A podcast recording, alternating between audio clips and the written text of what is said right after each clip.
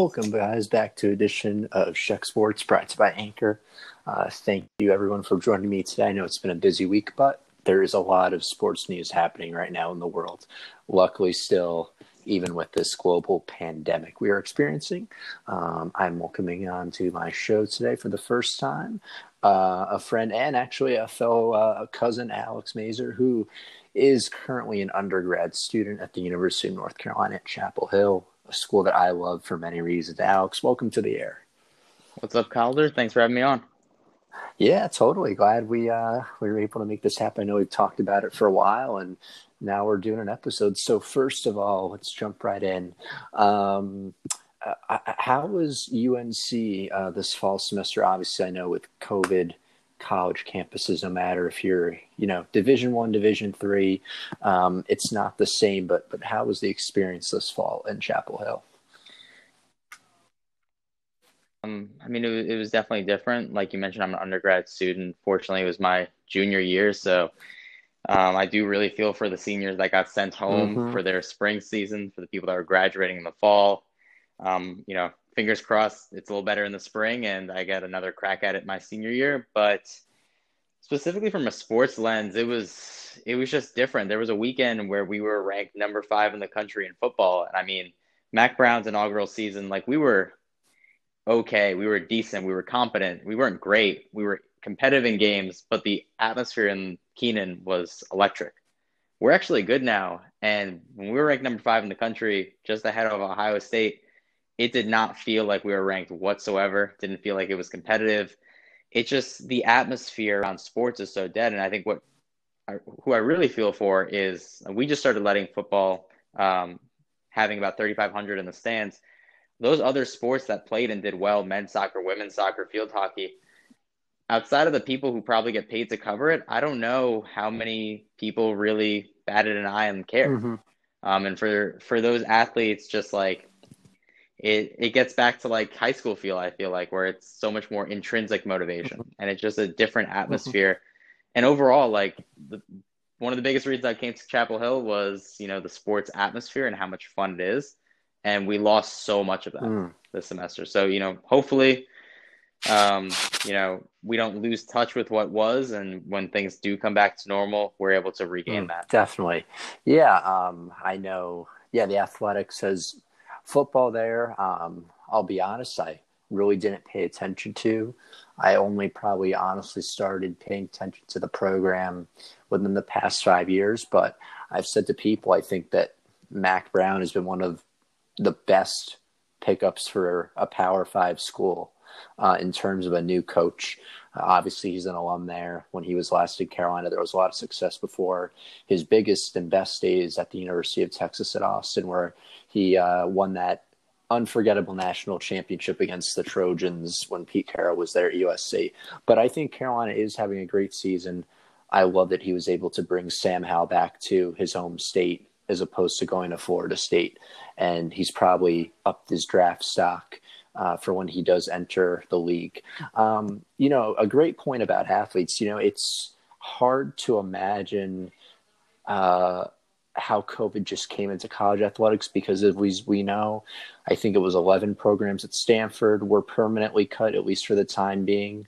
Other schools have decided to forego the maybe you could argue sports that don't bring in the most money. So, uh, something we will get to, but you know, uh, what people may not know, and I'm sure we do, is that you know, obviously, even though football and basketball make tons of money, they help fund the other sports at these schools. Um, but now, the, those sports being cut, I, I wonder if it brings up more of an argument. Maybe you are more aware of how do you fund those programs in times like these? Does it require more donors? Does it require uh, different funnels of money in the programs? But what is your view on those athletes that now, you know, don't have a sport to participate at their university? Uh, I mean, to be totally honest, I think COVID came along, and this was a. To your point about how two sports fund the rest of them, it it doesn't make sense outside of the intrinsic aspects of providing opportunities for students um, to you know pursue their athletic passions to have those other sports. From you know just bottom line, doesn't make sense when you look at the numbers. I think COVID kind of long, kind of came along and was used as an opportune excuse because these schools do have the money to fund mm-hmm. these sports. I mean, if you look at their athletic budgets, they can they can cover it. They're putting together these fancy facilities and they're paying their coaches. If they if UNC paid or took away Mack Brown's salary, I'm not saying they would. If they took away Mack Brown's salary, they could effectively fund probably three more sports mm-hmm. for a good few years.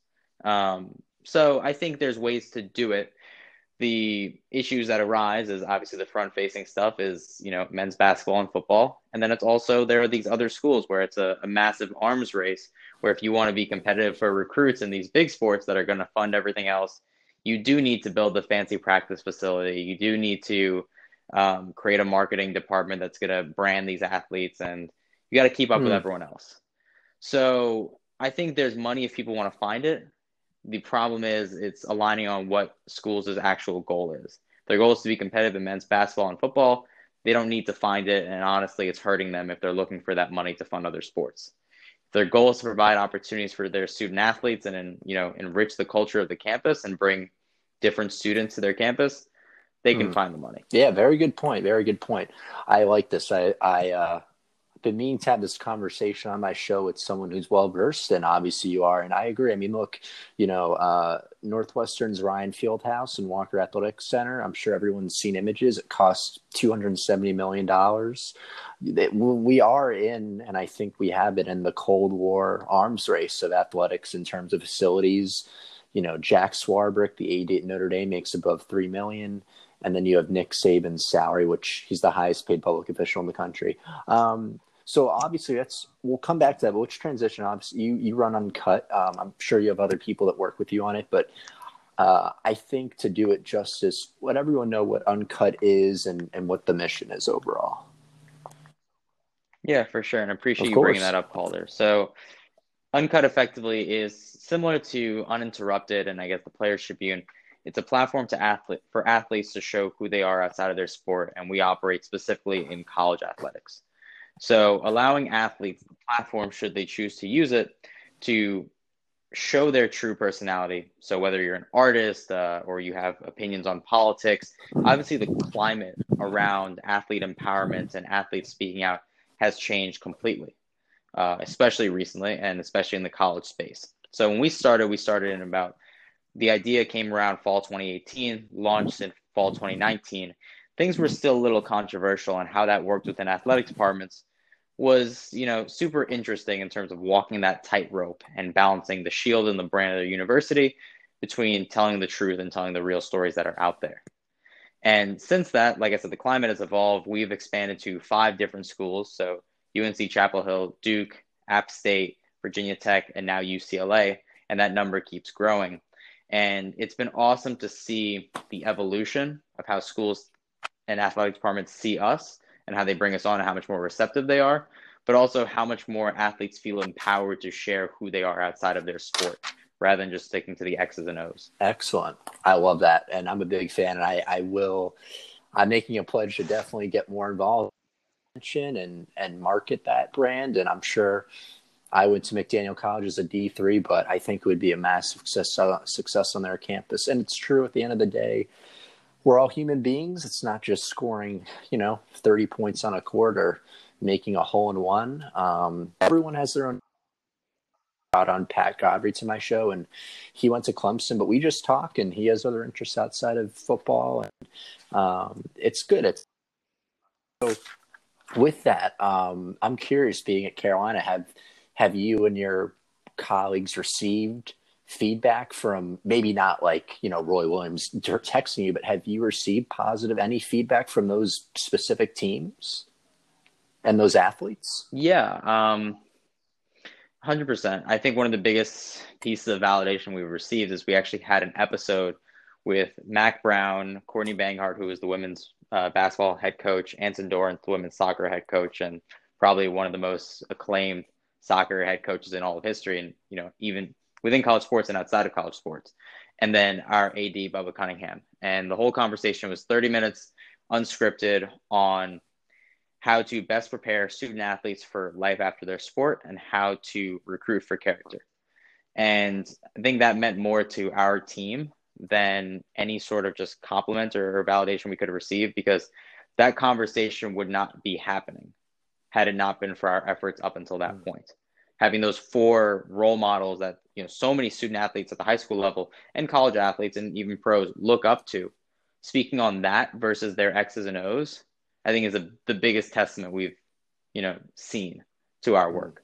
Excellent, yeah, that's that's phenomenal. I'm sure you know getting to uh, speak with Mack Brown especially was a treat, and the rest of the people that were joining. And I think you know I've seen we're not um, we've seen the stories right so you know there was obviously the huge basketball scandal that involved Arizona a few years ago. Um, there was the Ed O'Bannon case, which led to the taking down of the NCAA games for video games. Um, I, you know, there's a film called Schooled: The Price of College Sports, and there's a film called Student Athlete. And what I wanted to ask you is, and I don't know how the NC2A really works with publicity. You know, it's not like you see the president of the NCAA go out and make press conferences about, you know, student engagement, bringing people to the table.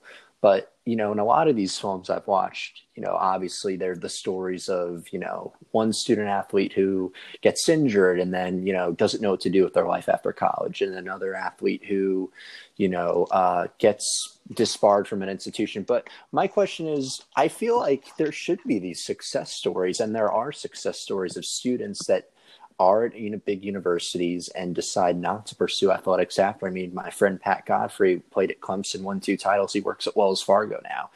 My question to you, and I know you're doing a great job. Do you? Why do you think that we don't see more films or maybe instances of the success stories? To be to to be quite frank, the only really success stories I've seen, and this is me, is these shows where it's a, a, a, season with Notre Dame, right? And it shows the success stories, but it's really on the campus. What I would like to find out, and I'm sure you've been involved, is what happens after university to those players that don't go on to pursue their careers. So, do you think there's a reason why maybe we're not seeing more publicity of that, or do you think it's just maybe people just want maybe just want to choose on their own path to reveal what they're doing after college, not only to their university, but on a national stage. So maybe when people say, well, you know, every student athlete that doesn't go to the NFL is homeless, no, that's not true. There are success stories out there. What do you think? I think the coverage is trending in that direction because media entities, I mean, media entities right now and in general, they're going to show what people are going to watch. And people do want to create a distinction we've seen between sports and anything else outside of sports, not exclusively politics, literally anything outside of sports. Um, and sports is that kind of safe haven for them. So I think as consumers start demanding that additional content, like we are, um, it's going to start getting to the forefront. I mean, we're seeing, you know, backtrack five years, there was no content like this. You know, today it's a wholly different story. And it's also what story the athletes mm-hmm. want to tell and a lot more of these athletes are providing this content and being more vulnerable and opening themselves up and i think that's when it becomes more compelling because the content becomes more authentic mm. um, i think it is really really important for high school students and people that are not going to go pro or you know playing this sport I have a real passion to see these other athletes that are succeeding in past outside of going to mm-hmm. the pros and seeing that as possible. I think that representation mm-hmm. is huge.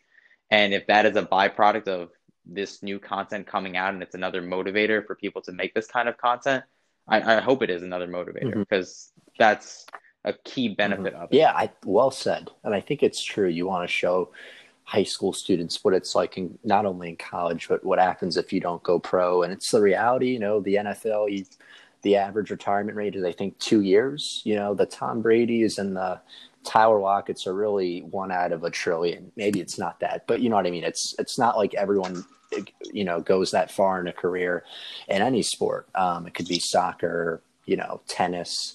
Um, is there any out of all the work you've done with Uncut? I mean, is there any one central theme that these athletes want to get across to the public or their fellow peers about who they are or any overwhelming factor that they think people may assume is right but isn't right? Um, I think specific to to college athletes, um, and maybe it's even more specific to UNC with the academic scandal, but to be treated like general students. Um, we had an episode where we had two students and two faculty members sit at a table and have a roundtable discussion about kind of the the balance between academics and athletics at a big time institution because you know one of the scariest things that every single athlete needs to do is walk up on the first day of class to their professor as your first impression you're basically walking up and telling them all the classes i have to miss for this sport and you have some professors that get it that value the athletic experience and what they're getting and equate that to like an internship and there are others that say why do i need to accommodate you i have 300 other mm-hmm. students mm-hmm. and i think the most tangible thing that I've seen specifically to, to, getting to know these athletes is understanding that they want to be seen as just people and not these celebrities that wear these Nike bags that get handed to them. Mm-hmm. Obviously, they do have um, you know a lavish life, but at the end of the, or, you know, it's not really lavish. On the surface, it may appear lavish, but they have challenges just like we mm-hmm. do. And the core tenet of all of this that brings everything together is people are just human. And you may look like you're having a great life, but everyone has their own challenges and their own struggles and you should treat them as such. Like walking around with a camera and trying to take pictures of people that are, you know, your age. I mean, if that's if that's exciting for some people, I think that's great, but I think that overlooks, you know, the person inside and, you know, the struggles that they go through on a daily basis. Yeah. Yeah, it's true. There's people think, uh, you know, you're being flown around the country, you got the Nikes and the spikes, but there's a lot more to every person, not just what you see on the outside. Well said, well said. Um, we're going to talk about one more thing, and then I definitely want to get to the Carolina football and the basketball this season. Um, obviously, you know, I've read the Division One manuscript for the NC2A, the Division Three, the Division Two. Um, a lot of, you know, there's so many constitutions and articles and and you know you know the committees of schools meet every year. I know there was just news about supposedly an fbs proposal to break away. But to me the, the or your perspective especially the bottom line you know there's always the argument about students getting a certain amount of money for their likeness but there's so much more that people have to understand before we can really argue that. I think it's important. And i know you've done that before and i admire it. Um, you know, there's been talk about, you know, letting athletes sign with agents and everything else. But I think at the end of the day, what do you, you know, there's the term, the term student athlete, which was invented in the 1950s, and it was made at the time, I think, for certain reasons. And a lot of that was because of you know workers claims and people even dying on the field and and a whole different system and you know, we can say that 2020 is not 1920. You know, there's a thing called AT&T, there's TV, there's March Madness and all that. So, do you think, you know, this the the the definition of student athlete has changed over time? Do you think it maybe should be rewritten? You know, this whole idea of amateurism, do you think that maybe it just needs to re- be rebranded so it can give people a better idea of, you know, look, they're not making money, but at the end of the day, they're still getting a great education. They're still choosing, you know, to do well. And I think the biggest thing that I've noticed, and I hope people understand, is I've even seen a film where, you know, look, I there was a student, he didn't go through the best situation, but at the end of the day, it came down to him just not pursuing a degree. And I think what Carolina is great at in a lot of schools is, you know what, if the athlete gets to school and uses the tools and works hard to get a degree, they can do anything with their lives. And I think a lot of people misread that. You know, they think that the athletes don't get any say, they're thrown around, they graduate with no skills. But I personally believe that they can graduate with skills. It's just maybe a little more of their own ambition and balancing. I know there was lots of thrown at you, but but what what would you just take away from what I said? I think the biggest thing that is wrong with college athletics, and I don't think this is exclusive to college athletics, is the inability for people to have an honest conversation. Um, when you look at NIL and why it's taken so long, or why it's even such a contentious topic, is because there are certain people that are going to push the athletic side or the academic side um, as super important to them when you know it's just not. And then people on the other side doing the opposite. Mm-hmm. And I think a lot of people are trying to have discussions around this and not being honest. And like I said, I don't think it's exclusive to to college. I think at the end of the day, most people are operating around their bottom line, mm-hmm. regardless of what they mm-hmm. say.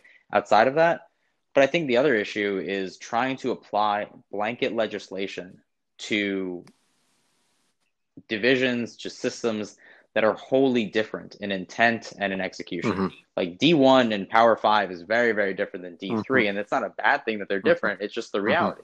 And the students that go there are looking for different things. Mm-hmm. They could be just as competitive. There are great D3 schools out there, and there are phenomenal D3 athletes that are looking to continue their you know athletic pursuits at a great university and get their degree and that's it a lot of people in d1 looking to go pro or you know pursue it in a bigger stage. Like the biggest difference between d1 is that they openly acknowledge that they're entertainment. And it's very very different in the model. So that's that's what worries me about nil and the idea of a student athlete because you could say the definition of a student athlete evolves at every single university because the experience is wholly different. Mm-hmm. you know if you're UNC student, you might be doing half your homework on the bus versus if you're on like at a D3 university that's more local, um, you're not mm-hmm. because you don't mm-hmm. have eight hour car rides from, mm-hmm. you know, Chapel Hill to Louisville. Right. Um, and, and all those things. So, I mean, you brought up the Knight Commission and the idea of that, um, you know, breaking away. I don't really know what the solution is. Um, and I don't know whether we're going to find a solution because there's always going to be there's mm-hmm. no there's no never a perfect solution. Of course, but I think everyone has different needs, and if we can acknowledge that, that's at least a good starting point. Mm-hmm. Like there's there's a reason why the Ivy League canceled their sports earliest um, when it came to COVID, and they were the leaders in that respect because their value set is different. Mm-hmm. They're here for the health and safety of their students 100% and the education. It's mm-hmm. on brand for them to make that decision. So they did it. Um, and it, it made total sense. And then others slowly followed or didn't follow. There's a lot more hesitancy around the Power Five, and we could predict that. Mm-hmm. Regardless of what they say, we kind of knew what they were going to do. Mm-hmm. And it was going to be wait and try to milk out college sports. Um, so I don't know what the solution is. I don't know whether we need to. I mean, amateurism is kind of a, a joke now once we look at how much money is being poured into the sport. Yeah. Um, and we could say it's all for for academics, and it is, except when we see how much they're actually prioritizing the students' classwork, which is often the case, at least in D1 and big time college sports, not too much. Mm-hmm. So I think if we could start with having an honest and open conversation about what the needs are with every single division or conference and group, and every single school can actually stick to their own values rather than being persuaded by you know peer pressure in some ways by this kind of arms race. I think that's a starting point. Is that realistic? I'm pessimistic. Yeah, yeah, no, I agree. Where very well said. I like everything you touched on. I think the whole I I think the arms race will never end. I, I'm pessim I'm very pessimistic. I think that it's a trend that just can't can't stop. Um, but I agree. I mean, look, I went to a D three school where I was friends with people on the football team that were in a fraternity. That's not possible at a D1 school. I'm sure Roy Williams is like, guys, you can't join fraternities or sororities. But it's true. D3 is very different. To be honest, as D3 reminded me of high school. They work very hard, but you know, you go to the practice field for two hours, you go to your tutors, you play games on a Saturday, you go back to your apartment and you have a few beers and hang out with friends. And it's very different at the D1 level. But I like what you said. I think everyone's got to talk more. That's it, you know, talk more, get the right people to the table. I have very strong views. I think that what a lot of people like Jay Bilas and other analysts said, I think that the whole COVID situation was terribly handled by the NCAA. They should have come together and either said together as a group, we will play or we will not play. But again, every conference and school is different. So there's a lot to go with it. But I think at least you do see some conferences that I think have done a great job with COVID, some that haven't done the best job, but there's so many factors with it. Um, all right, so great conversation. I love that we've talked about their last two things. A, Carolina football. Uh, I, I was pulling for them to beat Notre Dame. I know it was a tough loss, but I think the future is bright for Carolina football. Sam Howell, you know, he is a he can throw the rockets. Um, their running backs are great. Um, do you a you know, I know Carolina is ranked in the top 25, even though they lost, which I was a little surprised about, but who cares? For Carolina fans, I'll take it. So they're six and three. Um, a, how do you think the season ends? And B, I hate to already bring it up, but how much time would you give Mack Brown left at the school? Because I know he's getting up there in age, but he still can do a phenomenal job. Yeah. Um, I mean, I think we have an offense that can keep up with anyone and make every single game exciting. I was surprised that the Notre Dame game did not become just a like a, a 60-60 final mm-hmm. score. Kind of like the Wake Forest. It wasn't a exactly. I thought that's what we were expecting, and it just became like a really back and forth defensive game, which was interesting. And it was great to see us keep up and get, you know, within striking distance, especially right at the end. I think we had a lot of potential this year. And I think we were really excited. Um, and things started off on a good note that made at least me personally a little greedy. And then we had some more Carolina moments like that loss to Florida State mm-hmm. that I think we should have won that game. And then the game against Virginia was that was just we didn't show up. So I think we're ranked right around where we should be. Um, it's fun to watch us play and it's fun to be good again. I think next year should be interesting now that we have another year under our belt with a really good recruiting class. Um, we are going to have our running backs graduate out, and that could be a big loss. But yeah, another year of Sam Howell. We're we're losing a lot of offensive weapons, but our defense is getting stronger. It's getting older um, and more mature. So I'm optimistic. I think we're trending in the right direction. With Mack, I think this is his last stop. Uh, I mean, he came here to, like, he didn't have to come back to coaching. Um, he came here to kind of check off this box. He seems to really enjoy this team and this group. I think he has, you know, at least he's going to be here, I think, till the duration of Sam Howell. Mm-hmm. That's for sure. Um, after that, we'll see. But I don't really think he's. I think he's kind of like the the conductor. I don't think he's really the one that's manning the ship the entire time. Mm-hmm. So in terms of stress, I think he's just put together a really good team and he's kind of become like a, a friend and people person. I mean, ev- I've heard raving reviews about him from every single person I've spoken with that has like played for him, and then just from my small interaction with him, one of the most down to earth guys I've ever met. So I think if he's enjoying it and he's treating it not like a job, but more so as just here, you know, my my group of children or my guys, I think he can be here for maybe five more years. Yeah, I love Mack Brown. I mean, he's said it on camera that he is enjoying this experience a lot. And he said there's things that he wish he could have done at Texas that he's doing here. He's definitely a people person. I love him in the locker room. He's a lot of fun. I mean, who can forget his emotions after beating South Carolina? That was epic. I mean, that was so that was nice great. to see. Um, and he's invigorated the program. I mean, Carolina football can be as good as Clemson. I'm going to say that they have a the resources, b the fan base. I want to get to Kenan. It looks like a mar- marvelous venue. Um, and see whoever comes. I mean, I think when Mack Brown leaves, there's going to be a lot of phone calls from people that want to coach at Carolina. So it's only going to be finding the right fit. And you know, I always, I always have hope. I'm not going to say in five years, ten years, but you know what? There, there may be one day they can win a national championship. I don't know when that's going to happen. I think the ACC championship will be easier to get once Lawrence finally leaves. I know this guy yeah. DJ at Clemson is good, but the day that he leaves Clemson, they're going to be a very different team, and um, it'll be fun to see. Now, obviously, our last topic. I, I love basketball. I went to a game against Duke way back at the at the um, in Carolina. Uh, you know that that icon, the the arena is just beautiful, and uh, it was great seeing Williams there in person. The team, you know, RJ Davis on right team right now. You know, Walker Kessler, Garrison Brooks. You know, you have a really good recruiting class. I know they lost to Texas, but it's early, so people don't freak out. You got a long season.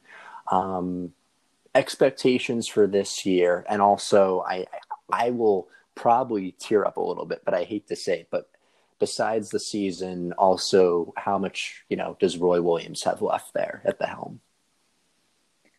Yeah, I mean, I, I, will say we lost to Texas, but Roy Williams has not won a national championship at Carolina without losing to Texas 1st mm-hmm.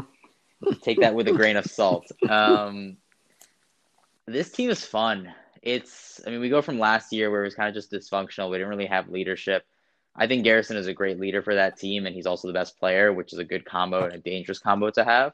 Um, but we're just deep. Like we have all these young guys who can actually shoot, um, who can actually play. We have a crazy front court of just four bigs that can do whatever they want.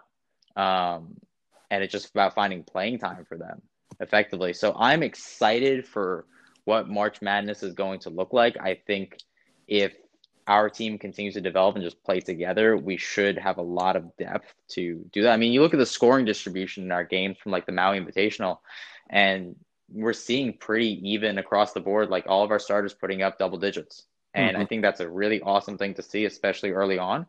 Um, and also recognizing that we have a freshman backcourt, we have bigs that are coming in off the bench and doing the exact same thing, rebounding super well. Like we are a rebounding machine. Um, so I love that identity for us. It fits Roy Williams' style of play. I'm I think we're ranked where we should be right now, and I think we're playing just about the level that we should be. Um, but I'm very excited to see how this team gels going forward. Now with Roy, I mean, I mean he also has his own health issues, and it, it makes it a bigger question than Mack, I would say, as to when time is done. I mean, he seems very, very energetic. If you saw his vibe last year when things were getting tough, I mean, I, I could have seen him possibly leaving after that because it just like it seemed like the life was sucked out of him. So he seems energized right now, and that's nice to see. But I don't know. I think he's he's earned the right to leave on his own terms, mm-hmm. um, and I think that's for sure.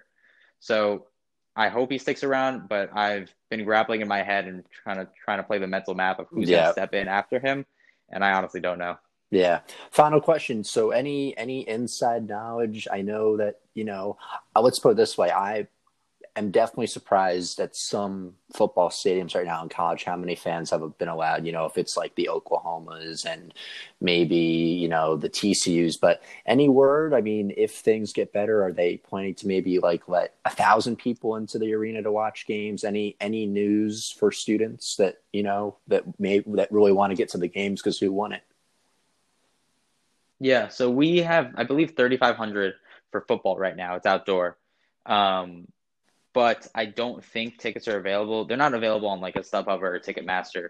They are only available to students through student lottery and then through um, the like if you're a member of like the Ram Club, which is mm-hmm. our fundraising arm, right. season tickets. So basketball right now it's completely empty just because indoor, and I don't think they put a cap yet on saying you know this is full time. I think just right now in the interim. Um, but what has been what I've seen some people do is that there are different vantage points in Chapel Hill where you can get kind of high up um, and get a pretty good view into different stadiums. So like lacrosse is going to be in the spring. You can get a pretty good view into those games just from standing outside of it. Um, and that might be for some people that are just visiting, schedule it around a time when a game is playing and just pass by and see it.